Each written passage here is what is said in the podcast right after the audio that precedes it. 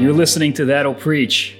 This is Brian. I'm here with Paul, and uh, we're going to have uh, a new series starting today on the book Orthodoxy by G.K. Chesterton, a famous Roman Catholic writer, used to be Anglican, and uh, he's written a book that many consider to be a, a, classic of Christian literature. It's very punchy, very witty, and uh, a book that I think you guys are going to enjoy hearing about. So, uh, Paul, uh, this was actually your idea. You were considering doing a series on orthodoxy. What uh, inspired you to do such a thing?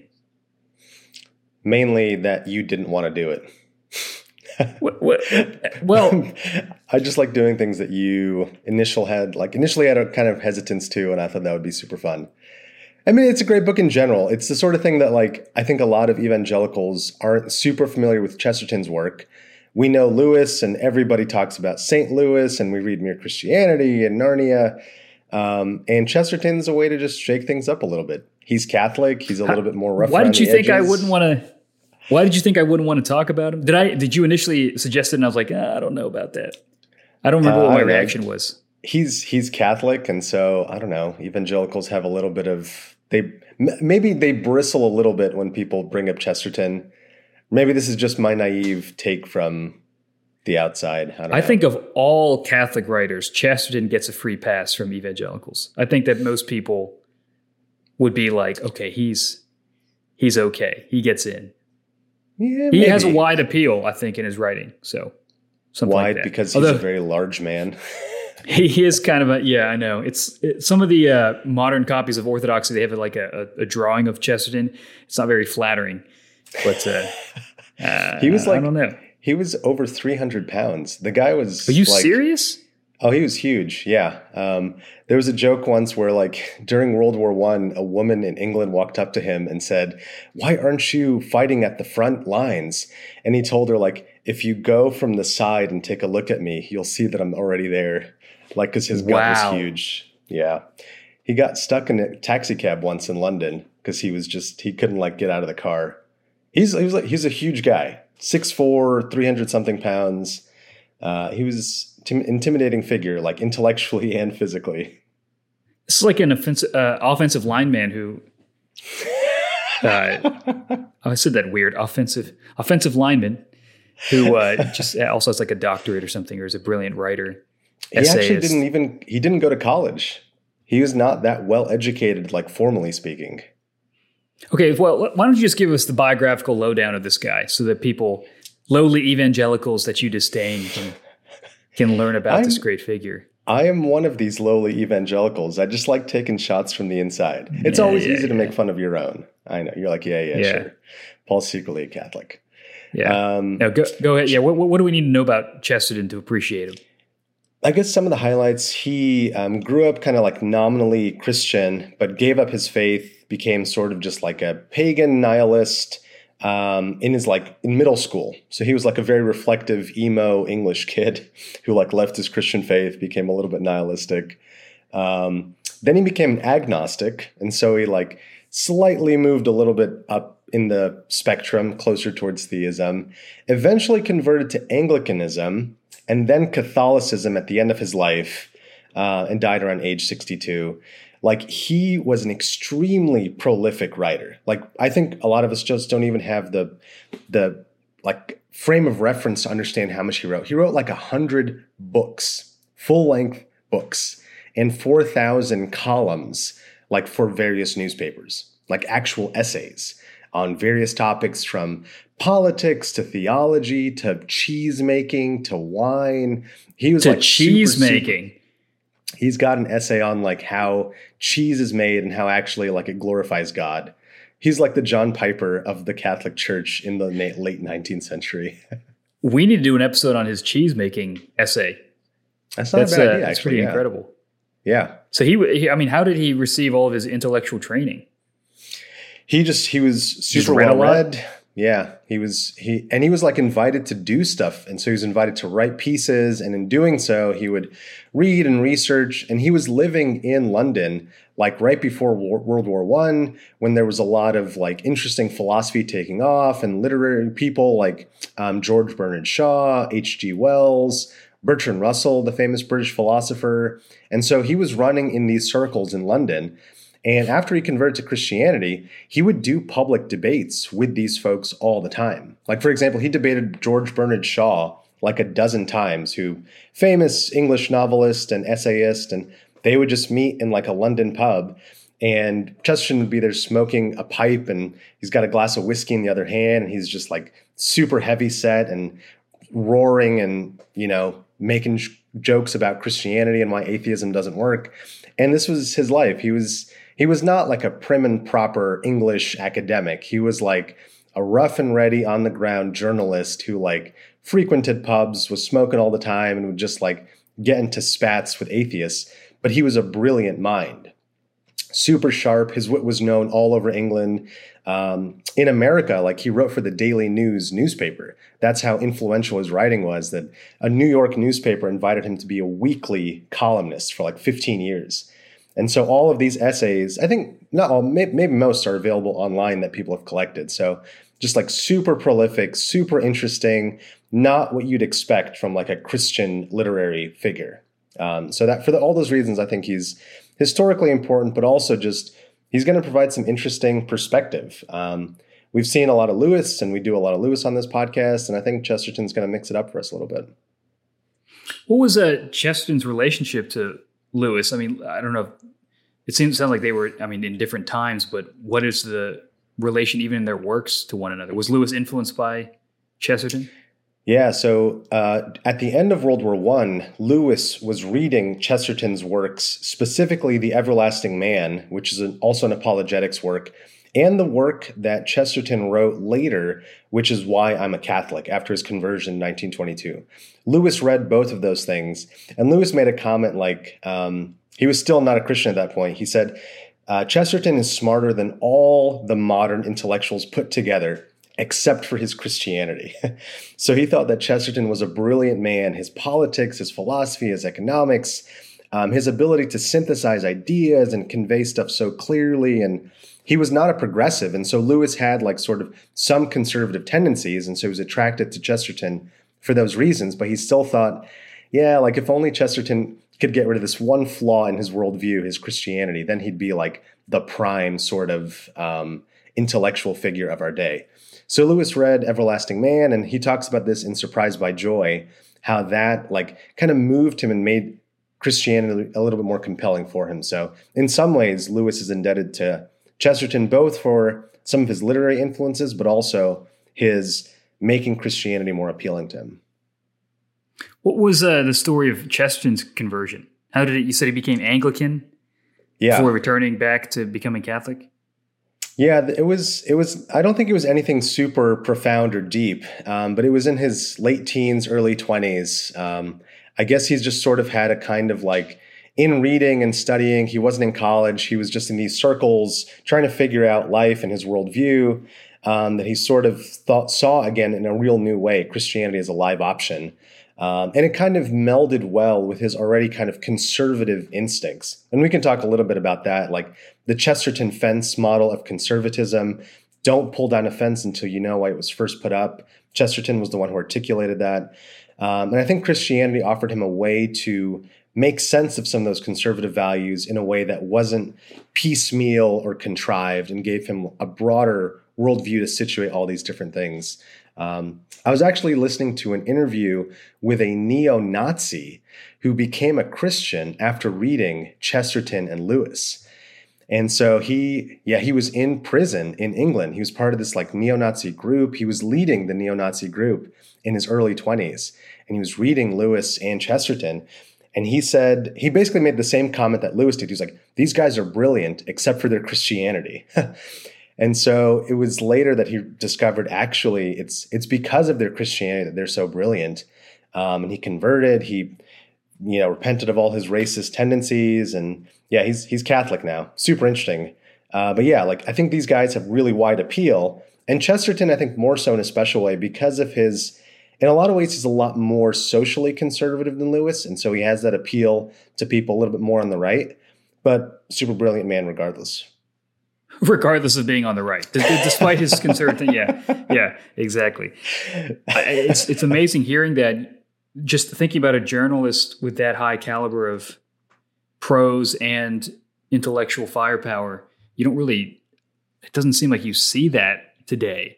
Yeah. Even just thinking about him debating in a pub with somebody. I mean, maybe it's just a bygone error, but uh, it's interesting how he could write on a variety of subjects, cheese making being one of them, but also have these profound insights that have withstood the test of time about Christianity. And I, people don't, today don't have that conservative.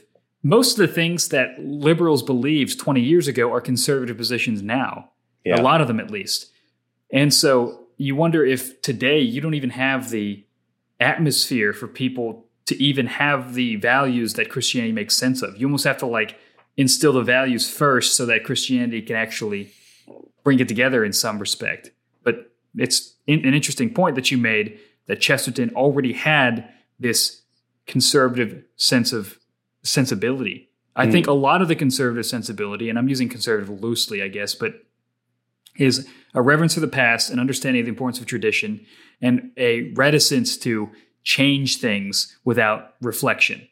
You know, and I think those are really helpful in understanding Christianity. And today, I just don't think that there's that atmosphere for, for that kind of thinking to happen. I don't know how effective Chesterton would be today. Yeah, I, I don't know. And you're right that we don't have people doing the same sorts of things. I can't. I I'm trying to think of. He would be canceled. Who, He'd be canceled immediately. Maybe like um, like Ross Douthat or something like that. Like he's Catholic and he's a journalist, and but you're right. There there is no sort of towering intellectual figure who's also super witty and cutting and like respected on the other side. We don't live in that sort of world, and maybe that's because we're more polarized than like the late 19th century, early 20th century would have been in London, where like imagine going to a pub and just like an atheist philosopher and a Christian journalist are just going at it, like friendly, but they they realize that they've got different commitments and yeah, you just don't have that. But Chesterton is polarizing. I mean, in the sense of when he writes, he writes very directly. He uses satire. He's very punchy in the things that he says. So I think sometimes people think, well, if only we could all just be nicer, or the uh, the polarization comes from people being too direct or too uncharitable or something like that. But in reality, I think it's the, the reason there's so much polarization is because there's so much sensitivity. I, I agree. Yeah, I'm, I'm not saying that like the message is not itself polarizing, but the culture we live in is the poles are further apart than they would have been in that mm. time period. And so we're more likely to view the other side with suspicion because we're not used to maybe having these kinds of dialogues on a regular basis. And you're right. Everyone's sensitive. We are more, it's, it's easier to close yourself off to people that you don't want to hear. So echo chambers are a lot easier to, to live in and come by either online or in your actual physical circles. And maybe, maybe that's why English pubs were great because you've got like, you know, your blue collar, like coal miner guys and your journalists and your Oxford professors, like all just hanging out there, different worldviews. And you've got this melting pot in a way that like society is a lot more stratified now, which is interesting given we all want to be like inclusive and like we don't want to deal with class and we all like, no one wants to be elitist, but we are far more elitist now than we were like 100 years ago even. Like think of all your liberal academic types. Like are they hanging out in pubs with blue collar like ironsmiths and coal miners? And probably not. So it, it's just interesting to think about that. And there's something very blue collar about the way he engages things. I mean it's he, he really does poke at people who are too smart for their own good and they lack all common sense and mm-hmm. if anything, I think that's what he points out is you, you can almost be so. Um, I think Lewis has a line where the cynic sees through everything and ends up seeing nothing at all. And I think mm-hmm. Chesterton kind of touches on that, where he's saying this world. If you had any common sense, you wouldn't need to be this highly educated to see what's directly in front of your face. And in fact, you know, he talks about how the the madman doesn't think he's mad, and and and we can we'll get into those when we get to those chapters. But orthodoxy it's it seems like it's a, it's a collection of essays. Is that mm-hmm. right? And the first chapter, he kind of introduces this work as a response to someone else's critique of his prior work. So he wrote a book called Heresies. Heretics. Heretics. Yeah. Yep. So Irenaeus wrote, or whoever wrote Heresies. Yeah. That's um, right. He wrote, yeah, that's right. He wrote, uh, he says, uh, when some time ago I published a series of hasty but sincere papers under the name of Heretics and uh, some this guy named Mr. G. S. Street critiqued him and basically said that Chesterton is all bark no bite. Why don't you show us your philosophy? If you're going to critique my philosophy, why don't you show your philosophy as opposed to just critiquing the the heretics and all that stuff? And Chesterton says uh, that he's going to do that, but he's going to do it in a vague and personal way in a set of mental pictures rather than in a series of deductions to state the philosophy in which I have come to believe. I will not call it my philosophy, for I did not make it. God and humanity made it, and it made me. Mm-hmm. Which is a very interesting. I mean, he, his turns of phrase are so fascinating. Yeah, it's beautiful writing. But it seems like what he's saying is, you want me to engage with you, but I'm going to engage with you in a way that lives within the, the Christian tradition. I'm going to engage with you with mental pictures, uh, you know, story. You know, I'm gonna with narrative, with with kind of a, using the wonder of, of creation, all these types of things. Hmm. Um, and he's basically kind of saying, "You're, I'm not to lay out something that I created from my musings of the world. I'm to lay out what has been given to us by God and what has formed the Christian tradition, and lay that out for you." And that leads to his interesting metaphor about an English yachtsman who who uh, well maybe, maybe any well before we get into that, do you have any thoughts on, on what I just said or, or that? I was just I was just going to say it, um, it's interesting that and he in in writing this book he acknowledges this fact that it's so much easier to criticize than it is to build up a positive view of your right. own worldview. And so his book Heretics was all about like why the social sciences don't work, why paganism doesn't work, why atheism is lacking. And those are all, I mean, they're great arguments, fantastic essays, definitely worth reading for those who are listening. It's a great set of essays. Um, but when it comes to building a positive account, and I see this even in myself as a philosopher, and you've pointed this out, philosophers I see it really all good. the time. it's so easy to knock holes in someone else's position, and in some ways, we are more keenly attuned to the problem, problematic ways that people reason when we look at other people reasoning. And so it's easier to identify flaws there than it is to actually give a positive account. And so a lot of his work up until orthodoxy was doing the easy stuff. It was like, hey, social sciences treat humans reductionistically. Atheism can't make sense of all this stuff. And then people were like, okay, well, like, give us the positive view. What's your vision? What are we supposed to do?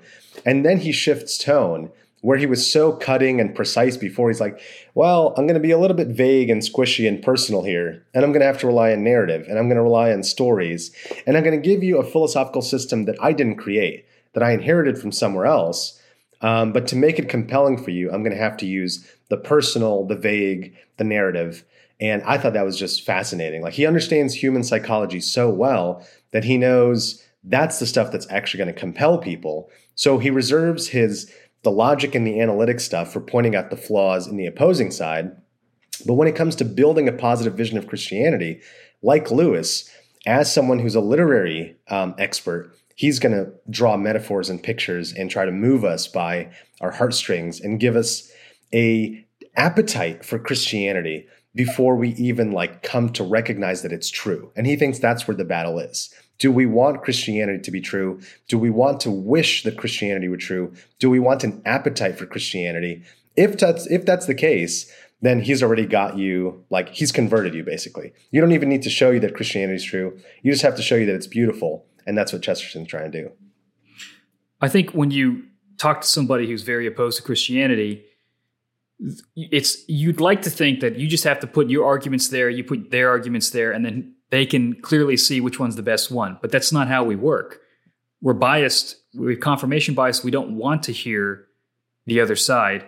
And I think what Chesterton is doing is he's trying to, in the interest of persuasion, he's trying to, you know, like you're saying, uh, cause them to, to wonder, and even in the style of his writing, to almost be playful with it, mm-hmm. which actually puts the person who's interacting with him in the position to actually hear what he's saying. I think a lot of people don't realize this. It's kind of like, you know, people say facts don't care about your feelings. And I understand what that means that your, your emotions don't determine what is true, right? But persuasion does include an understanding. And I think feelings, I don't mean feelings in terms of like, I'm sad today. I, I mean in the sense of we are persuaded by more than just logical argument. And we know that. And I think that most of the positions that you hold today that you were persuaded of, you look back and it wasn't just this airtight logical argument. That was certainly part of it. But it was also the the the life that somebody who embodies that becomes compelling to you or the way that that conversation happened or how it you know gives you uh, expands your horizons and your imagination all these types of things. And if we look back again i think we see that. It's a, it's a whole host of factors and i think chesterton recognized that. But I, I also don't think he's going like let's avoid hard subjects by using story you know and narrative and all these kind of squishy words. He means them in a very concrete way. I mean he's again when he writes he's very direct he's very biting almost. But he writes in such a way that it it it it really draws you in, and it's he. I mean, essentially, he really understands how to communicate through the written word. Um, so, are you, are you saying that Ben Shapiro is wrong, and facts do care about your feelings? well, I don't think that facts are changed by feelings. But I think that persuasion has to take into account the entire. I mean, anyone who the medium matters. You know, I mean, it, it, it depends. I mean, people who debate or, you know, who have their own video vlog, I mean, they all, you know, want to present themselves in a way that people will take them seriously and all these types of things. So, anyway, I mean, that's a whole other thing. But all that to say, in his first chapter, he calls in Introduction in Defense of Everything Else. And I mentioned this. He says, he, he talks about this story about that he wants to write an actual novel about. Uh, it's a romance about an English yachtsman who slightly miscalculated his course and discovered England under the impression that it was a new island in the South Seas. And he says that's basically him. That, that he's this guy, he's on the, he's you know sailing around and he's miscalculated. He ends up in a place and he goes, "Oh, I found a new land," but actually he's back in England. And he uses that as a metaphor to show kind of the weirdness of life itself, our existence that on the one hand, the world is a very strange place that we find we're at home in. And I think also in his own spiritual journey, um, he comes back home to Christianity, so to speak, and kind of rediscovers it. It's, it seems like it's this new thing for him, but it's really everything that he had been taught as a kid. I think. I think that's where he's getting at. Yeah. Um, but and there's and there's, yeah. there's there's also a tension between wonder and understanding. So on the one hand, you want to say, the world is something that we can understand because it's familiar to us because we grew up here and so we're supposed to take it as a given that you know there's experiences and we have all the stuff around us that's run of the mill everyday stuff. But also chesterton wants to instill a sense of wonder at the world. Like wonder doesn't mean just curiosity like not just having an itch that you need to be scratched but wonder is being able to look at a tree or look at you know a bird or look at even just walking outside and, and, and delighting in that. How do you how do you, how can you do both of those things? How can you understand something and also wonder at it? And so he's going to say that we need a kind of renewed vision of nature that doesn't um, make these things in tension. That really, it's, it's when you have this materialistic view of the world that there's a tension there because when you understand something, you reduce it down to its constitutive components. Like when you look at a tree, you just say, well, this is just carbon, and carbon is just these atoms, and these atoms are just these particles, and that that is not conducive to wondering if you just reduce. But Christianity has this view of nature that tells us at the same time, we've got this reality that's true and describable by scientific laws, but also there's a meaning and a purpose and a teleology, and we're made to enjoy these things. And creation is God's canvas, and all of this is a kind of work of art. And so, part of Chesterton's big question is how can we understand reality and also wonder at it? And not just become like airy fairy, like hippies who are just wondering all the time at everything because we're like off our minds on shrooms versus like the hardcore reductionist scientific paradigm that was like popular in Europe in the early 20th century. And Christianity is supposed to offer us a way between those two things. I wonder if it's today with our, you know, with the technological age, if you break things down just with materialism, you look at a tree and you're thinking it's just broken down to atoms and all that stuff that you were saying. And I think it's very hard to have a sense of the, the gift of creation that it's something to be enjoyed rather than just be instrumentalized. A tree isn't just raw material to build this thing, to advance your career, to do you know, to this other thing, to whatever. It's actually just the tree is there to for your enjoyment, uh, for your provision, and, and also to lift to us be a up tree. to Yeah. right to be a tree. But also, I think countering the hippie world, you're not just sort of they're not just oh you look at a tree and you just it's just there to give you good vibes, but it is meant to lift you up. It's meant to lift you to worship God. And so I think that there's something also beyond the thing. Um, so it's not just instrumentalizing things, but it's also not just pleasure. Like when people say, be in the moment and just enjoy the moment and enjoy the breeze for the breeze. And it's like, that's not what we're talking about with Christianity. It's enjoying it, but also seeing that it's a gift. It comes from someone, that there's a givenness to creation that we miss. And I think because of technology and all these things, which are great, but I think one of the unintended effects is that we start to see everything in a mechanistic way. And the world is just they're just it's just raw material for us to impose our will to create things you know out of. Again that itself is not necessarily bad but i think it, it, loses its the wonder of of the givenness of creation Yeah, I mean, t- tying in with that theme of the the technology stuff and the making things in our image, and um, Chesterton was actually famous in the UK for helping pass the Anti Eugenics Act in the early 20th century in the UK.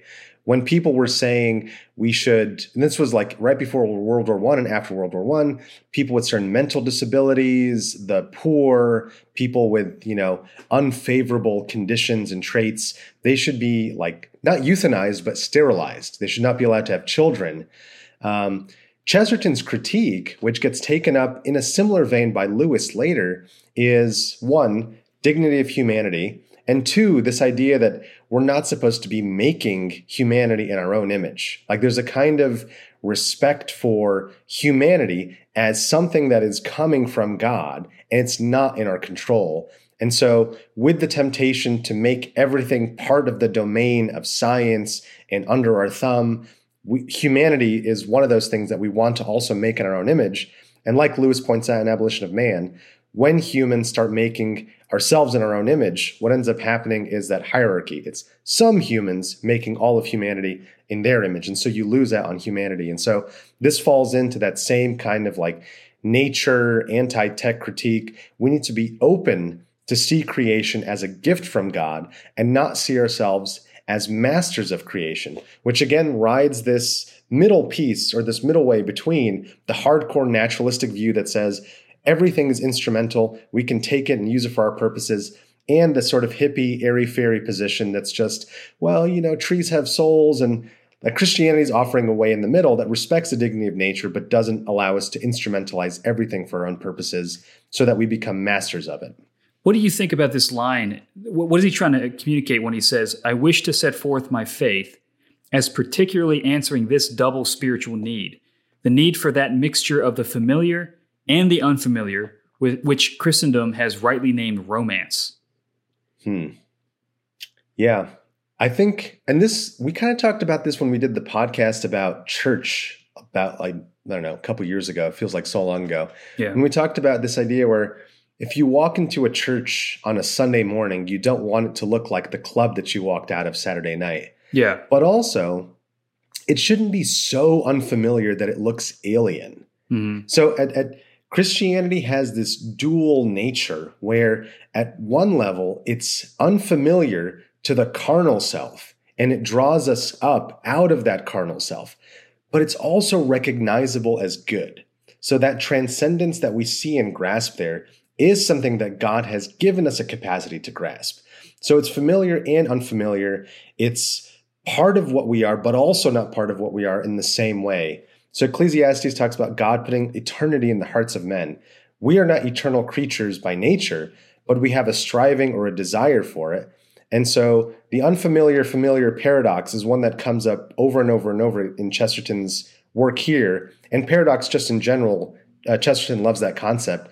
But I think, yeah, this idea that romance romance removes you from seeing something as mundane and carnal and it takes you beyond yourself so that you see it as transcendent but you have to be able to recognize it as transcendent It's not an alien life form. It's not an alien technology.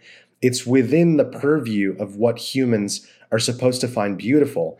And yet still it's sufficiently dissimilar from the carnal life that it it strikes us by its unfamiliarity and compels us by its unfamiliarity.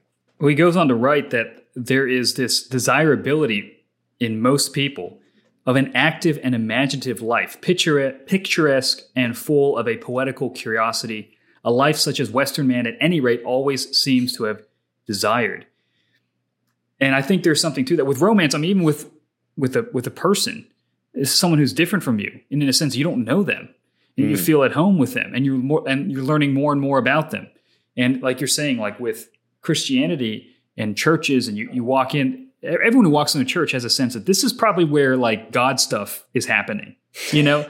and maybe that's cultural conditioning, but I think even in most religions, the temples are very different from the places of commerce and all those types yeah, of things. That's a good point. So there's something to that. Maybe a need. I, I think what what uh, Chesterton is talking about is a sense of transcendence, a sense uh, that poetry is not just meaningless words about meaningless things, but it's actually talking about something more fundamental underneath the atoms, right? Mm. That these atoms are real, but they're put together with a design, a teleology to create these things that have meaning and come from God. And it's one of those things where it, so you're always at risk with this of sounding like like you're saying like you like to say airy fairy like you were you've been saying like well what are you talking about? Or you've even critiqued people being flowery with their language. I don't think that's what chesterton's doing. I think what he's saying is if we're so critical that we can't be poetic and can't have this sense of wonder about the world we have reduced the world to less than it is. We're not adding more to the world and making it up. And i think in our modern minds it's very hard to do that. We, we kind of have this baseline cynicism of like the world is just atoms crashing into atoms. It's just stuff, and you just try to squeeze the most pleasure you can out of it, and you know impose your will upon it or whatever. And when you're like, oh, look at the meaning of this, you're just like, yeah, whatever. This is the real world. It's a dog eat dog world. Come on, you know. And I think it's a very hard mentality to break out of, and maybe even why Chesterton's work itself seems foreign to us. And yet, when you hmm. read it, you're like, and I feel like this way with Lewis it's from a different time, and you read it and you're like, how is this guy saying what I've always thought or felt, but I couldn't put words to? Hmm. You know, and there's there's that familiarity, even though they're both writing in prose that's kind of out of style for us today. If someone wrote like this today, we'd be like, "What are you talking about?" But I think it's I think, interesting how he how he brings it out. In me, I mean, I think this is more evidence that there really are certain truths that are timeless, and they're timeless in the sense that human nature is consistent and universal across generations across cultures across you know thousands of years of civilization. And sure there's cultural variation and there's different ways of expressing humanity but there is a core human nature. Uh, there's a core human psychology. Humans have core appetites and desires and drives and needs and ways for interacting. And i think like this is what makes Lewis and Chesterton and people who we can read from hundreds of years ago, whose prose is so different from ours, whose turns of phrase are so bizarre, whose idioms are unfamiliar. And yet we read it and we say, wow, like I've always thought that. And he's put words to what I've always thought. That, I think that's evidence that we've hit upon a timeless truth because humanity and human psychology are pretty consistent across time.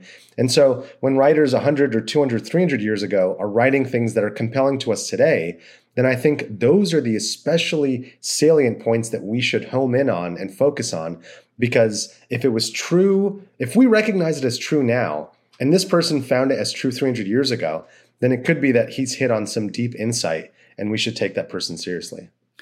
Well, he also has a great line where he says, It is one thing to describe an interview with a gorgon or a griffin, a creature who does not exist. It's another thing to discover that the rhinoceros does exist and then take pleasure in the fact that he looks as if he didn't. And that is a great line because he's saying, We're not talking about making things up. We're talking about having wonder at the world that actually is. And so he's saying it's one thing to be like, oh, I, I met this fantastic animal. It's called a gorgon or a griffin and whatever. It's like, okay, you're making something up. It's a fairy tale. It's another thing for him to say that, have you ever stopped to think how bizarre a creature the rhinoceros is? Mm-hmm. and to enjoy the fact that it is so odd. And that self awareness, that consciousness is something very human about our experience that can't be just broken down into, you know, basic atoms or, or math or whatever. There's something about that experience where we go, huh, it's, th- this world is, it, it's, it's like a fish in water. It doesn't know what water is. And we're, we don't realize what a strange world we live in and the strange creatures that are there and the undiscovered mysteries within the world as well. Mm-hmm. Uh, one of the things I love about astronomy is how weird the universe is. I mean, you talk about black holes and you're like, there's a hole in time and space that sucks in light and nothing can get out. There could be multiple universes spanning out. I mean, you're like, yeah, what yeah. do you, or like, there's just gas that floats throughout the universe. And I mean, it, it's just, and time is your, your bowel movements, Brian. yes, I'm talking about my bowel movements. That's exactly what it is. It's one thing to talk about my bowel movements. It's another thing to discover gas that's uh, floating uh, about the air. It's another thing to take pleasure in it. Um, so, oh man, I don't think anybody does. Uh, ironically, after I said that, I just I just saw Chesterton's line. I never in my life said anything merely because I thought it was funny. Though of course I have had ordinary human vainglory and may have thought it funny because I had said it. I think I just did that. I just I just did what Chesterton is talking about. Um, no, I'll give you credit. That one was actually funny. No, I appreciate it. I appreciate it. Um, but yeah, I mean, Ch- Chesterton, what he what he's doing is he's giving us a richer sense of reality. Like the rhino, you might you've seen a million rhinos, and you've seen them on in cartoons and different forms, and comics, and Planet Earth, and Discovery Channel. But if you really stop and think about rhinos, they are hilarious. Like it's just this huge, like obese creature with horns just like sticking out of its face. Like it's if God has a sense of humor, just like Chesterton, this giant obese figure. Go ahead.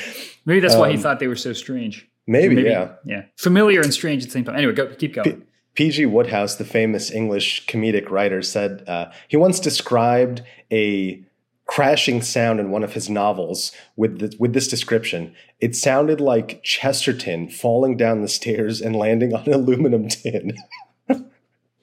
Man, these guys were line. savage back in the they day. Were. Yeah, it's I mean it's a great line. It's hilarious.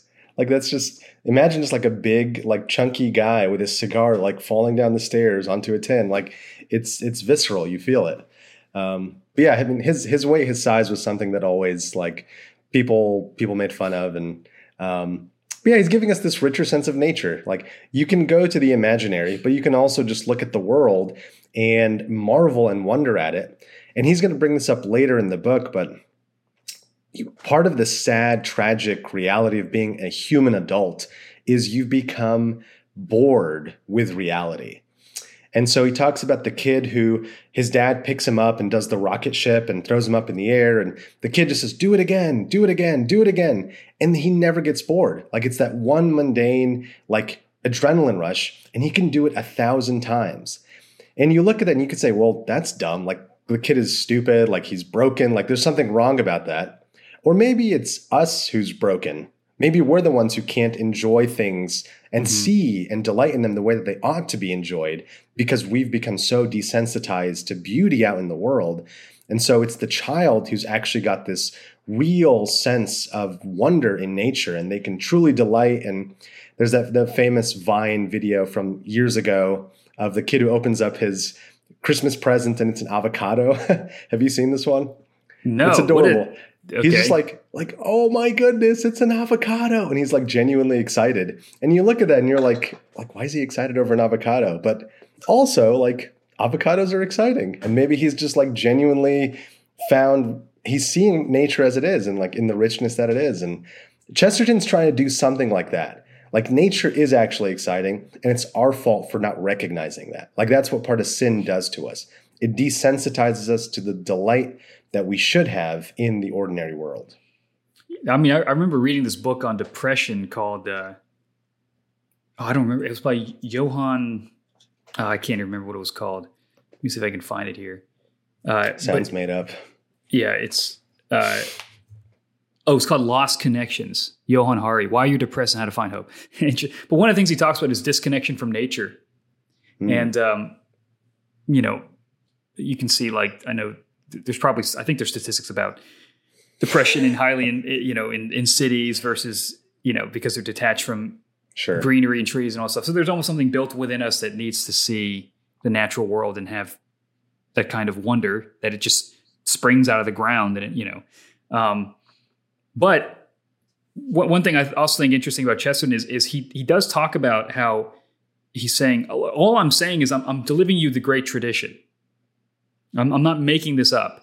And there's actually a security in that. You, you'd almost think someone could say, well, why don't you think for yourself? And he's like, well, actually, uh, thinking for yourself, I mean, there's a good to that, but also you want to think along with great thinkers as well. And you want to think along what has stood the test of time. And um, he, he talks about how he's the guy, he's the English guy on the yacht who finds out that not only has he ended up in England, back where he started, and he thinks a new place, but he thinks he discovered this new place. Or, if he finds out it's England, it's like, oh, actually, he not only goes back to where he was, he realized where he was has been something that stood for a long time. And he says, I did try to find, I did try to found a heresy of my own. And when I had put the last touches to it, I discovered that it was orthodoxy. So, so he's like, I'm trying to come up with this way to view the world. And he realizes I'm just regurgitating Christian orthodoxy. And I wonder if that is actually a common experience for people, even if you didn't grow up in the church, or maybe, you know, people grew up in the church, you grow up and you realize a lot of the things that you grew up with, they ended up being true. Or you didn't grow up in the church, like I didn't grow up in the church, but there were a lot of things about Christianity that still were like universally like, oh, this is affirming what we know to be true, the dignity of human beings. You know what I mean? Um, that there must be something more, the eternity in our hearts. And uh, I think that that's a really interesting um, thing that he brings up. And it, it's really, I think his yacht metaphor is really helpful in seeing that. You just want a yacht, don't you, Brian? I just want a yacht. Yeah, yeah. But um, this is a, I- I- it really is, rereading this has been a, a helpful way to kind of, I think even as a Christian, you can need your world to be re-enchanted a little bit and you get a little cynical about things.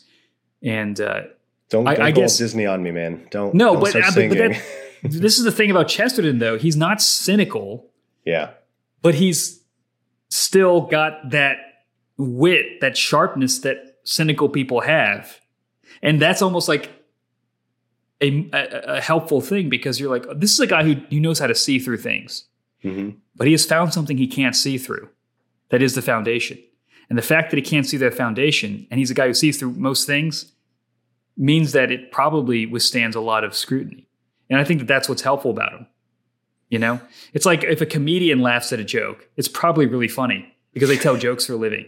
You know, and if a cynic, a cynical guy like Chesterton finds something that he finds true, you know, when he sees through a lot of the charlatan stuff of other people, it, it probably has a lot to it. unless you're a movie critic, in which case, if you like a movie, then it's actually probably a bad movie. Maybe I don't know. We'll see. Uh, but uh, now I'm thinking about like all. The think about like all the movies that got like awesome audience scores and terrible critic scores.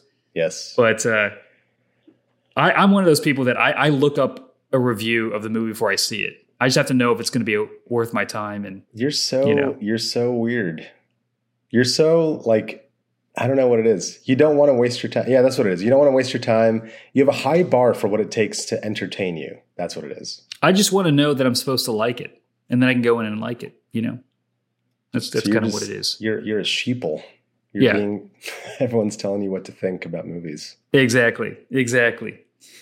This is a great discussion. We're going to keep continuing on through this book. Uh, stick with us on this. I mean, it's a great book. The next chapter is called The Maniac. He's going to talk about people skinning cats and uh, people being insane. So that's going to be a good, good, uh, good talk. But uh, appreciate you guys listening to this. Make sure you subscribe, leave a review, share with a friend, and follow us on Instagram at That'll Preach Podcast. Love to hear feedback from you guys, so you can send us a DM, and uh, maybe you'll make it on the show. Who knows? Who knows? But uh, thank you guys for listening. We'll catch you guys next week.